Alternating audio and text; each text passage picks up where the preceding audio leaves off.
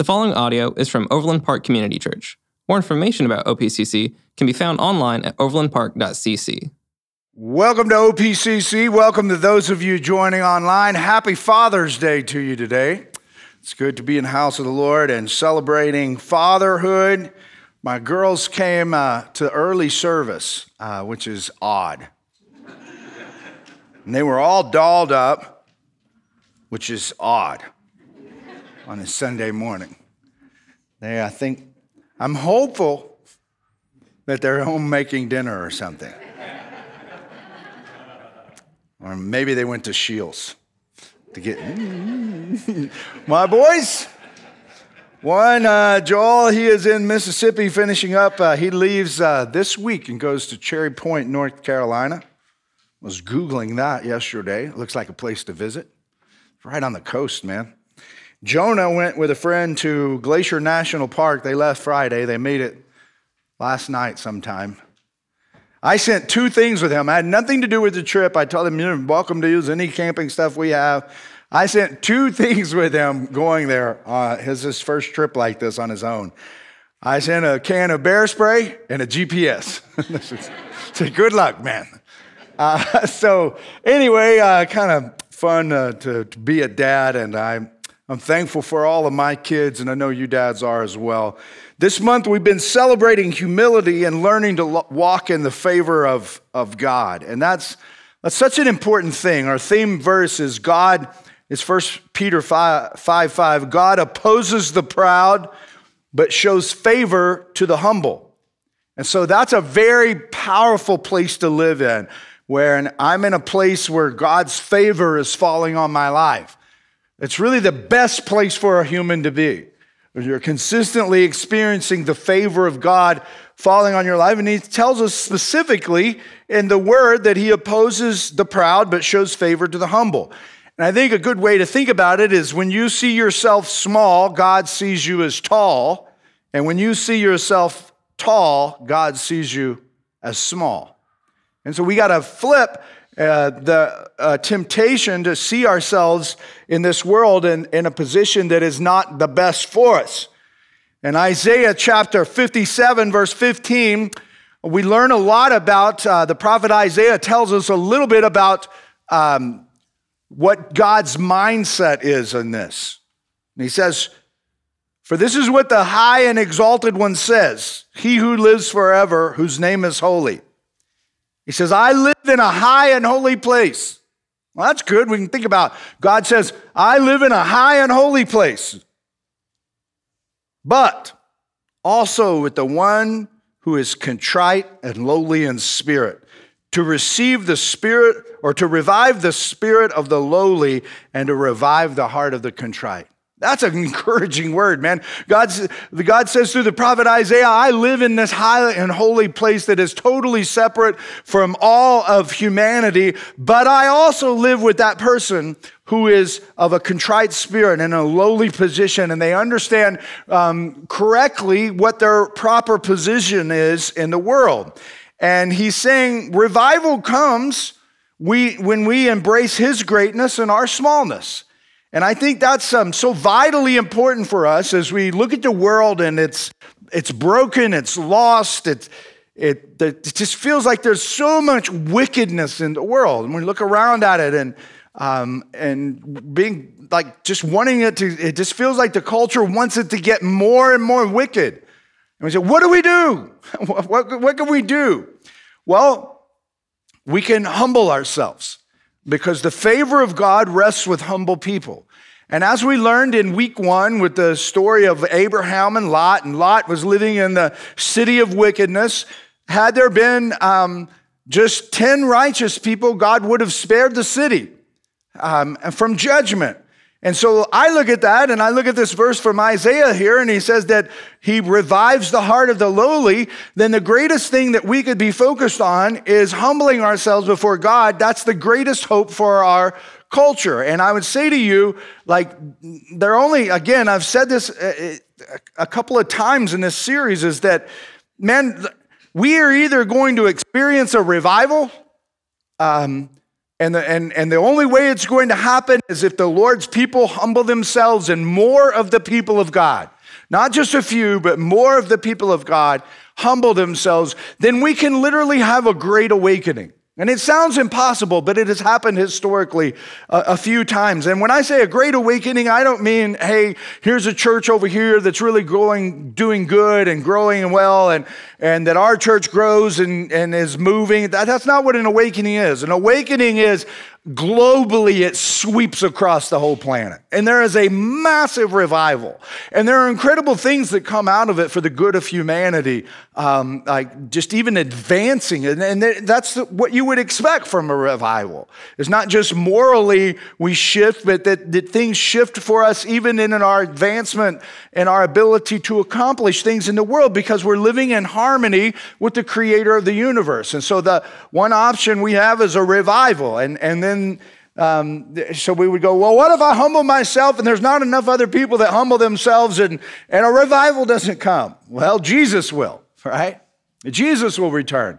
And it's imp- and he said, maybe it's in your lifetime, maybe it's not. Uh, maybe there's another 100 years, 200 years that things are going to continue to get worse. But this is what I would say to you it's not a waste of your time to humble yourselves before the Lord because we're living in an air, uh, a, a period of time where um, you, you know, you used to could, you used to could kind of believe and rely on, on, on your parents' faith to kind of help you get along in life. But boy, we're, we're well past that now.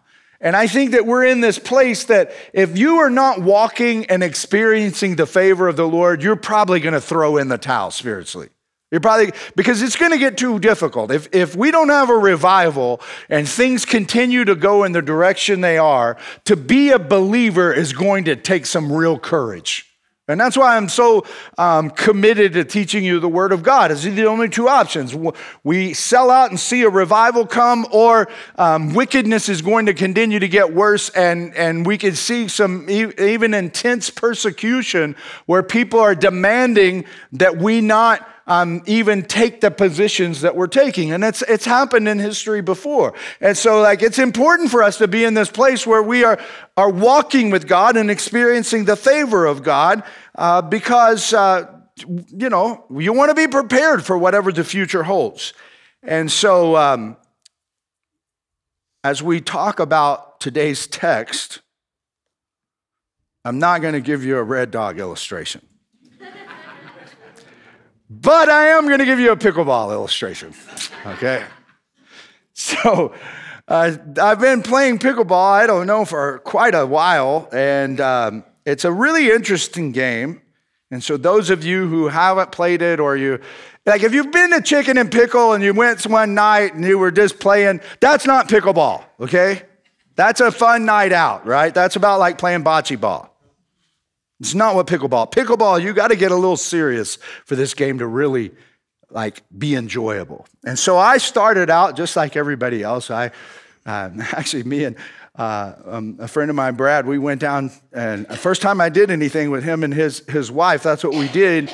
And we were like, we really like this game, and we weren't playing it properly, uh, but we continued to play it. And and lo and behold, and you said, what are you talking about? This the Lord is in it, man. The Lord is in it.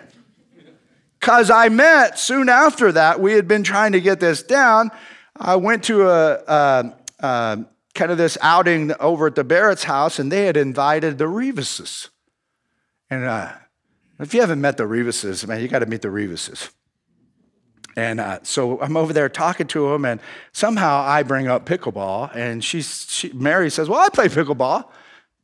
And I was like, "Really?" And she's like, "Yeah." And she, come to find out, she was uh, sponsored by Chicken and Pickle. I was like, what? And so Mary taught us how to play properly, okay? And so we started to spend a lot of time with them. And, and so this is going on for a, a, an extended period of time. And, and I've met several of you. Some of you have come to the church through pickleball, which is amazing. Uh, but again, it makes me feel a lot better about my addiction. Uh, and so, so anyway, uh, so uh, been developed, like the, the game has all these nuances, all right? So you have all these different levels. You, you start out, man, and I, I don't know, there's a ranking system out there. It's called your DUPR rating. And you, you know, a 2-0 is just kind of getting going and a 3-0 is, a, is making some moves, starting to understand the rules of the game, can keep the ball in bounds. And then going from a 3-0 to a 3-5, things are getting a little bit more serious. And, and it's easy to go uh, from a 3, it's, it's not too difficult to go from 3-0 to 3-5. But then when you get to 3-5, trying to get to 4 and trying to get to 4-5 and 5, like, boy, it's serious at that point. Like, it, you got to really develop. And so everybody's wondering what I am. I'm not telling you. I think it's stupid. and so I'm better than what it says I am, I'll tell you that. and so anyway, I, I, I bet you, the game is just fascinating because you, you, when, when you're playing, you're like, you see your opponents and you're thinking, I'm, we're definitely going to beat them. And then they just mop you up, like, and because they know how to play the game and they figured out and they're advanced beyond what you are. And so, re, you know, just not too long ago, I had the privilege of, uh, of drilling um, with a guy who is a professional, and he's teaching us a couple of things, and and uh, something clicked for me. It was just one little simple thing, okay? So like, and it was about how to move and position yourself on the court and where you were standing. And so a lot of times you, you, you're trying to be reactive, and where your opponent hits the ball, you're trying to make it. But it was becoming much more proactive and going, well, wherever we hit the ball determines where I'm going to stand on the court and what my responsibility is, and making sure that I know what my responsibility and my reach is, like within my area that I can play. And then all of a sudden, man, when I just started doing that, nothing, I didn't learn how to hit the ball different, didn't learn how to control the ball any different. I just started getting more balls over the net. I was like, would you look at that? Just look at it. It was coming back and forth, man. And so it was all about the position. And so I said, Why are you talking so much about pickleball? Because position is important for us when we're talking about this thing of humility. And so we're going to look at Psalm chapter 131. And just like you need to be in the right position to be able to improve in this game, you need to be in the right position in order to walk out this place uh, of humility where the favor of God is falling on your life uh, and, and helping you along in your journey. And so, uh, Psalm 131. Um, David is going to teach us about proper position. It's one of the easiest Psalms to read. It's only three verses long. Uh, and so uh, uh, I think it was uh, uh, Charles Spurgeon, he's known as the Prince of Preachers way back when. He says it's a very short ladder, but it ascends to great heights. And that's true. It's like this, what, what, what David is going to teach us in these three verses, uh, they're about like a change that happened in him, that he shifted uh, in his life. And, and so he, he, he starts with the negative and he ends up going to the positive things, the positive change that happened for him. So let's just read it and then, um, and then I'm going to give you some things to help you kind of figure out where are you in the court of life? What, what, like, where are you? What would we rate you at? And how could you go from this to that in order simply by understanding the right position to be uh, in when it comes to your relationship with the Lord? And David says this My heart is not proud. Lord, my eyes are not haughty. I do not concern myself with great matters or things too wonderful for me. But I have calmed and quieted myself. I am like a weaned child with its mother. Like a weaned child, I am content. Israel, put your hope in the Lord both now and forevermore. And so if we're going to if we're going to understand the right position that we need to be in, I think we first need to analyze what position are we in? What are we doing that might possibly be contributing to opposition from the Lord because he says that the, the God opposes the proud, but he gives favor to the humble. What might we be doing in our lives that is keeping the favor of God from falling on our lives? That if we simply just adjusted a few things, then all of a sudden the favor of God would start to fall on us in a greater capacity, and then we would see it fall on maybe the people around us and, and, and um, in our families and in the church, and, and we would literally experience our own personal revival as well as revival among uh, the people of God in our church. And it just kept spreading because why? The favor of God starts to fall in a greater capacity on each one of us. And so here's, here's three questions to help you make uh, and, and analyze your life. Question number one Is my heart proud? Is my heart proud? It's a real simple question. Um, now, pride is the first of all the, the, the seven deadly sins that are mentioned in the Bible. Now, we have pride, and there's some pride that is good. Like, I'm, I'm proud of my kids, right? I'm proud of who they are, proud of what, what they, um, you know, just who they are. I'm just proud of my children. And that, that can be a good, healthy pride. Now, it could be an unhealthy pride if I start to look at it and look at what I, I have raised. Look at what my wife and I have done. Look how special they are. My kids are smarter than everyone else's kids. My, my kids are, I, have done everything. They're, they're more gifted in all of these different things. And I start to like look at it, look at what I have done instead of recognizing, man, the Lord has given me these souls to raise. They are mine. I love them. And I just thank the Lord for them and pray for Him to help me. Well, there's a healthy pride and there's an unhealthy pride. And the unhealthy pride is when I start to look at me. I start to look at my abilities what I can achieve and how I've done these different things in life.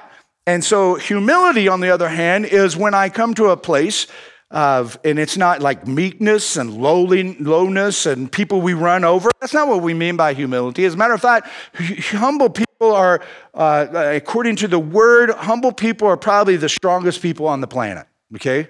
Bar none. I want to say that. Humble people are the strongest people on the planet.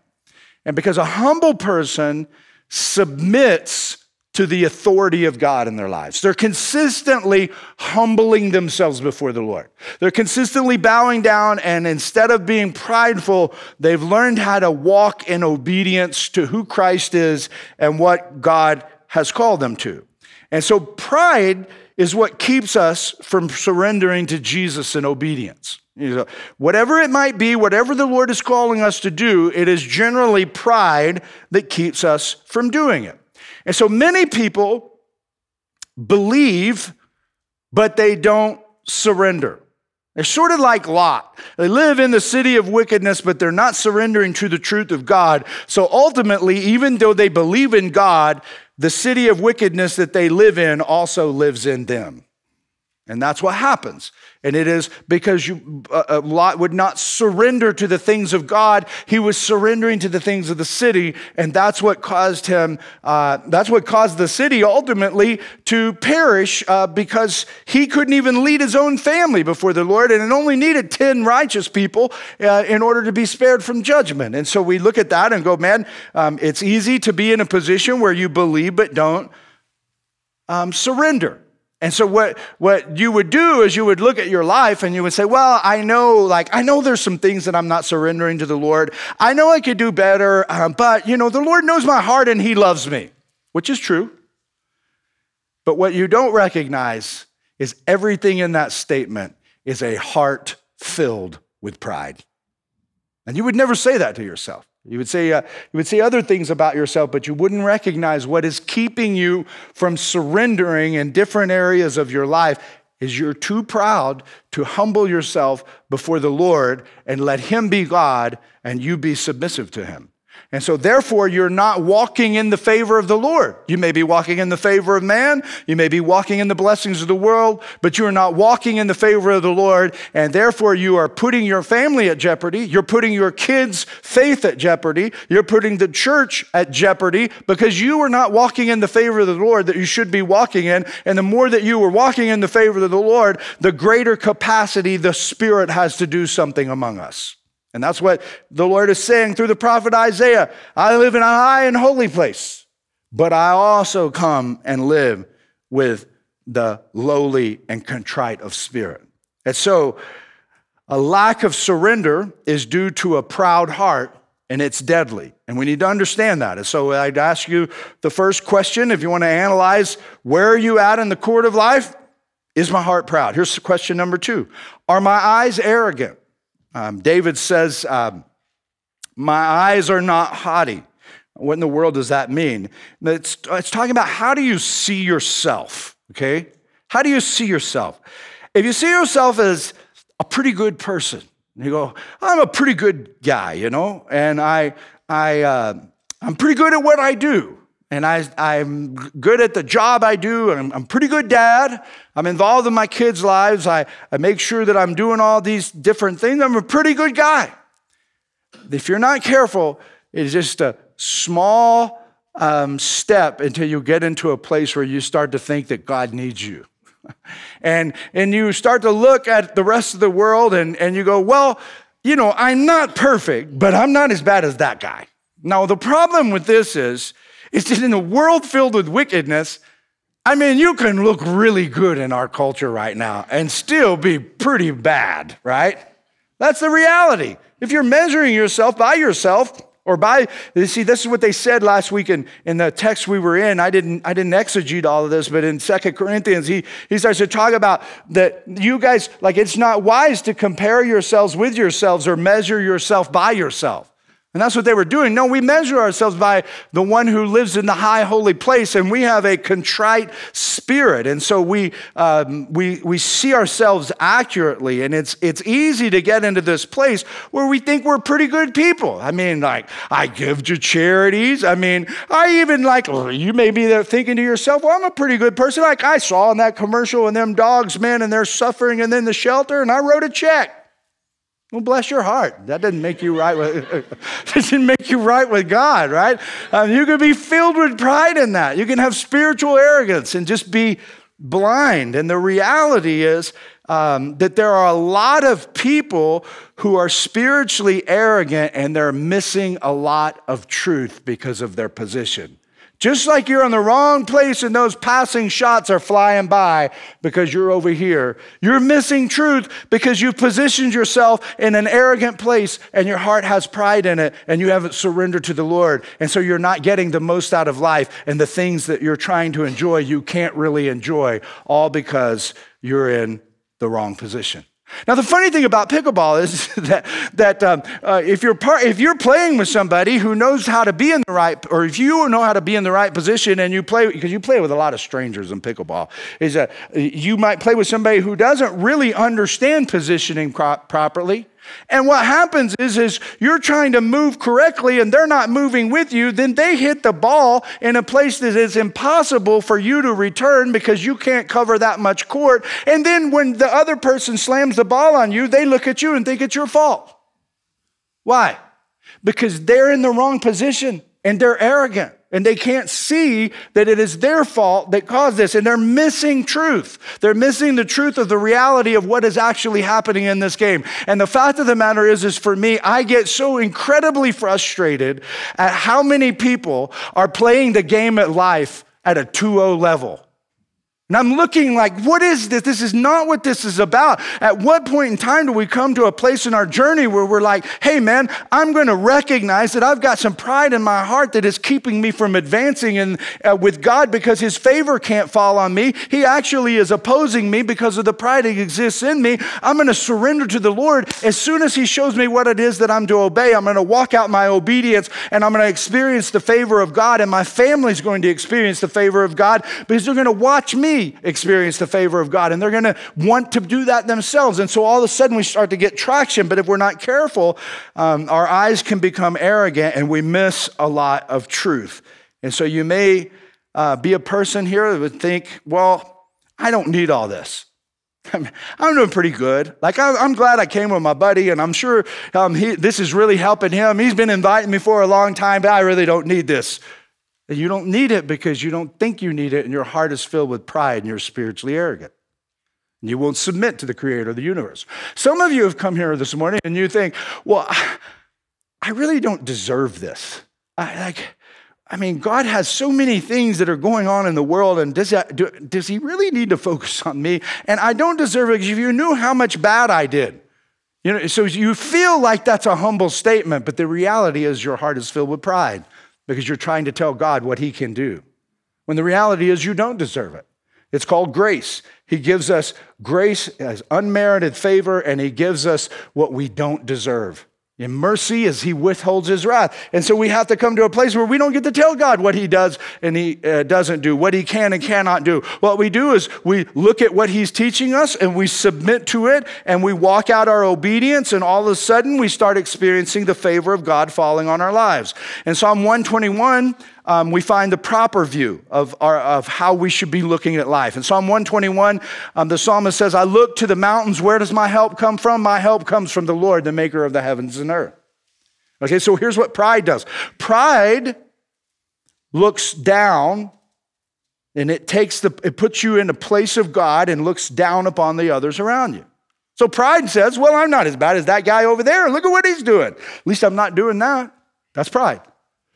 Humility, on the other hand, looks up to God and, and, and recognizes how desperately wicked I am. And I don't compare myself to anybody but God. And then I, all I see is grace and mercy because I know I deserve um, the wrath of God, yet He has spared me from it and given me the gospel. And all of a sudden, I'm constantly trying to think about how can I treat other people the way that God is treating me?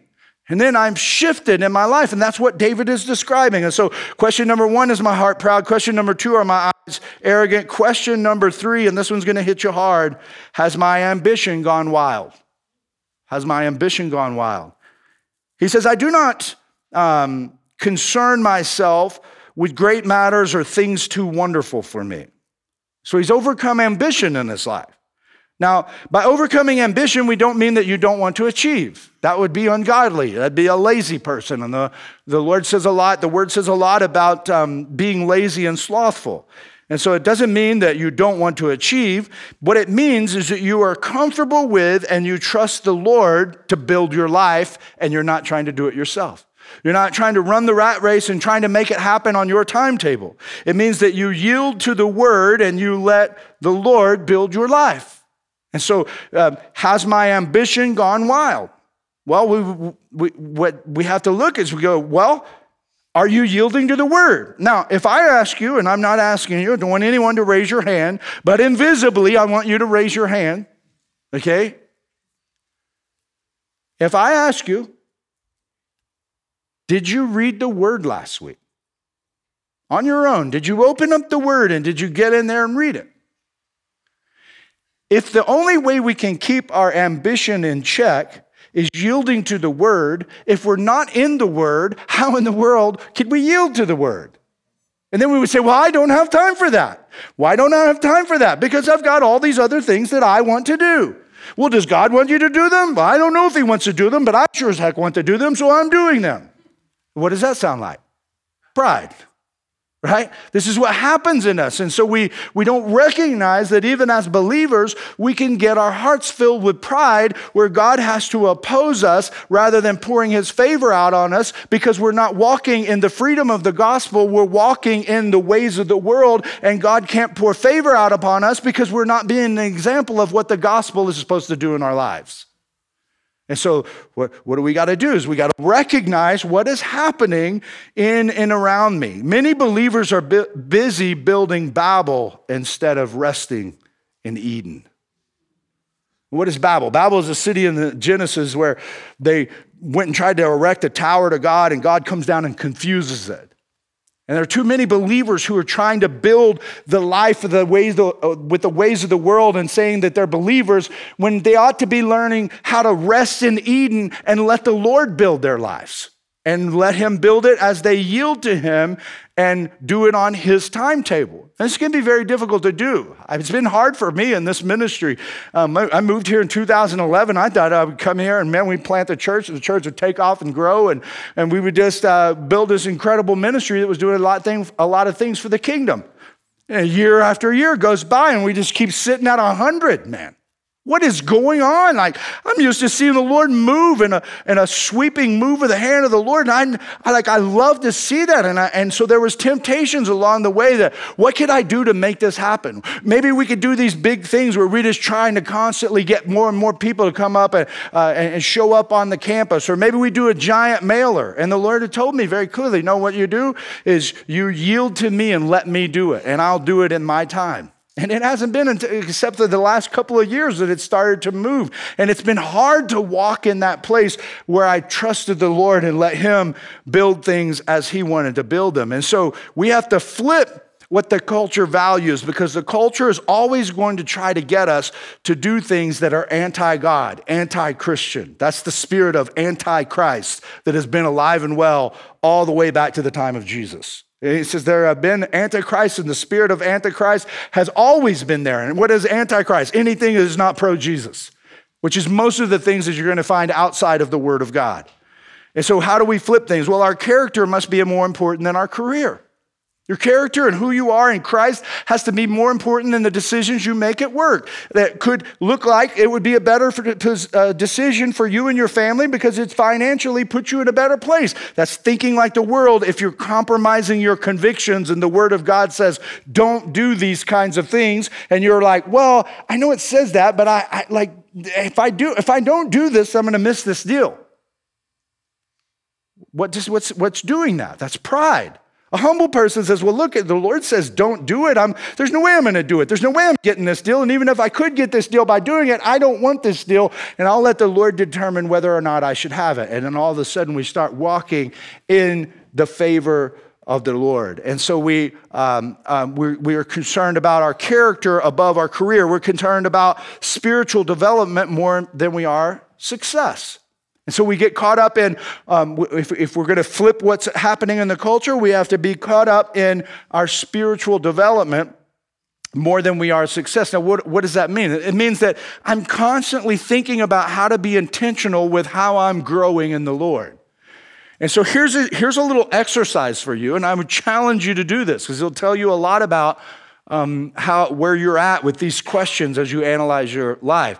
Is just sit down with a, with a pad of paper and write on the paper some of your goals. Maybe your goals at your job and, and your goals for your hobbies, or even your goals for things you want to get done around the house or projects or what, so whatever it might be. Just write them down and then just write the headings down. And I say, what am I doing to achieve these goals? Like, um, what am I doing to develop? Like, even for me, like, I like to do projects, I like to bow hunt, and I like to play pickleball. Things I do. I'm going to read articles about some of that. I'm going to practice. I'm going to do all these different kinds of things. There, there, there's nothing wrong with that. I'm, I'm a person who's wired for achievement. But in that list, right over here, what are you doing to develop spiritually? And just write it down. And then compare the thing and go, well, what do you have over here to become a better and more proficient bow hunter? With what do you have over here to become a deeper disciple of Jesus?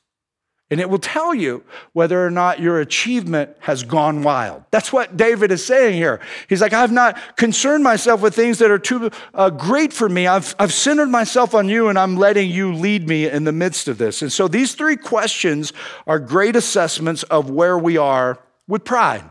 Okay? And so, if we're honest and we celebrate humility, and that is the hope of the world because the favor of God can fall on each of us, and, and as the more favor of God falls on the planet, the greater we have being a, a move of the Lord, um, then this is where we want to be. And so, verse 2 shifts from the negative to positive. And David is describing the great shift in his life, and it's the key to new life. And this is what he says I'm like a weaned child. He says it again. He's like, I, am quieted and I'm comforted. I'm like a weaned child with its mother. Like a weaned child, I am content. Now, what he's describing is a transformation in his life where he has learned to, instead of letting pride be the driving force, he had learned to be humble before the Lord. And the Lord woke me up in the middle of the night last night and gave me this. And I'm always like, always like, David is a man after God's own heart. You should look at me. He, he went after Goliath, and that's why he's a man after God's own heart. He's just bad to the bone. And he was a warrior. That's why he was a man after God's own heart. And the Lord hit me with this. No, he was humble. He was humble. He wouldn't take the throne when Saul, like he, he had clearly, God had communicated to him he would be the king, and he had multiple times that he could have ki- killed King Saul, and he said, No, I'll let this happen in God's timetable. He continued to wait on the Lord. Even when he sinned and he's like he he stumbled in adultery with Bathsheba, and he goes on this just awful dark place in his life. When the prophet, which represents the word of God, shows up in his life, what does he do? He doesn't make excuses, he repents in humility before God. And he just sees himself, rather than seeing himself arrogantly, he sees himself truthfully. He recognizes pride has gotten in the way and caused him to fall, and he repents. And, and we see that the greatest characteristic about Jesus is his humility. He becomes a man in order to save men from sins. God leaves his splendor and takes on flesh. And so it's a difficult process uh, when we talk about this weaning. This is what David says I'm like a weaned child. And that's where I see the transformation. And uh, when we think about weaning, there's resistance and struggle and tears and tantrums. You don't want that. But the mother and the child, they navigate through it, and the mother knows it's best for the child to be weaned so that it can grow. And so some of you are right in the middle of that right now. you, you're trying to like walk through that, and I, I'm proud of you. And it's hard, and I get it that it's hard. It was hard for me to walk through the process of being weaned. And you're, you're trying to move from this place that you've been in to this place of letting the Lord lead you and walk uh, in humility before Him as opposed to walking in pride.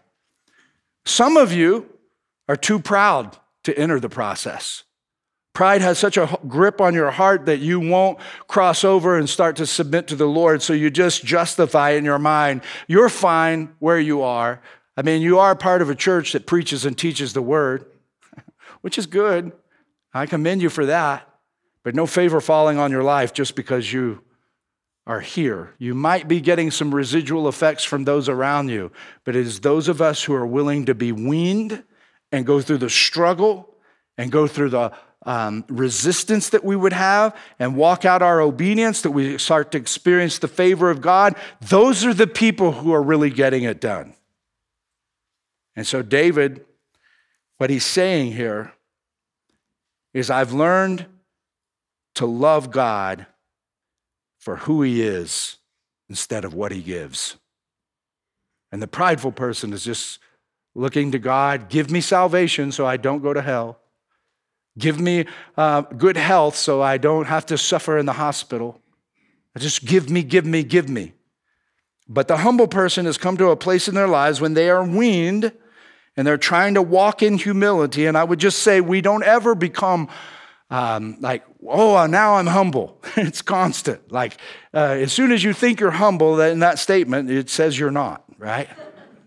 And so we have to constantly work on it. And so, how does one position himself for weaning? Well, here it goes. Sean, come and get ready. Matthew chapter 11, verse 25. At that time, Jesus said, I praise you, Father, Lord of heaven and earth, because you have hidden these things from the wise and learned and revealed them to little children. This is a picture of uh, again, a child like David is picturing. Yes, Father, for this is what you were pleased to do. All things have been committed to me by my Father. No one knows the Son except the Father, and no one knows the Father except the Son, and those to whom the Son chooses to reveal him. Here it is Come to me, all you who are weary and burdened, and I will give you rest. Take my yoke upon you and learn from me, for I am gentle and humble in heart, and you will find rest for your souls. For my yoke is easy and my burden is light. The Lord tells us clearly what the proper position is, and it is this yoke up with Jesus and learn from him. If you want to get in the right position in life, you yoke up with Jesus and you learn and you keep learning, you keep submitting to his authority.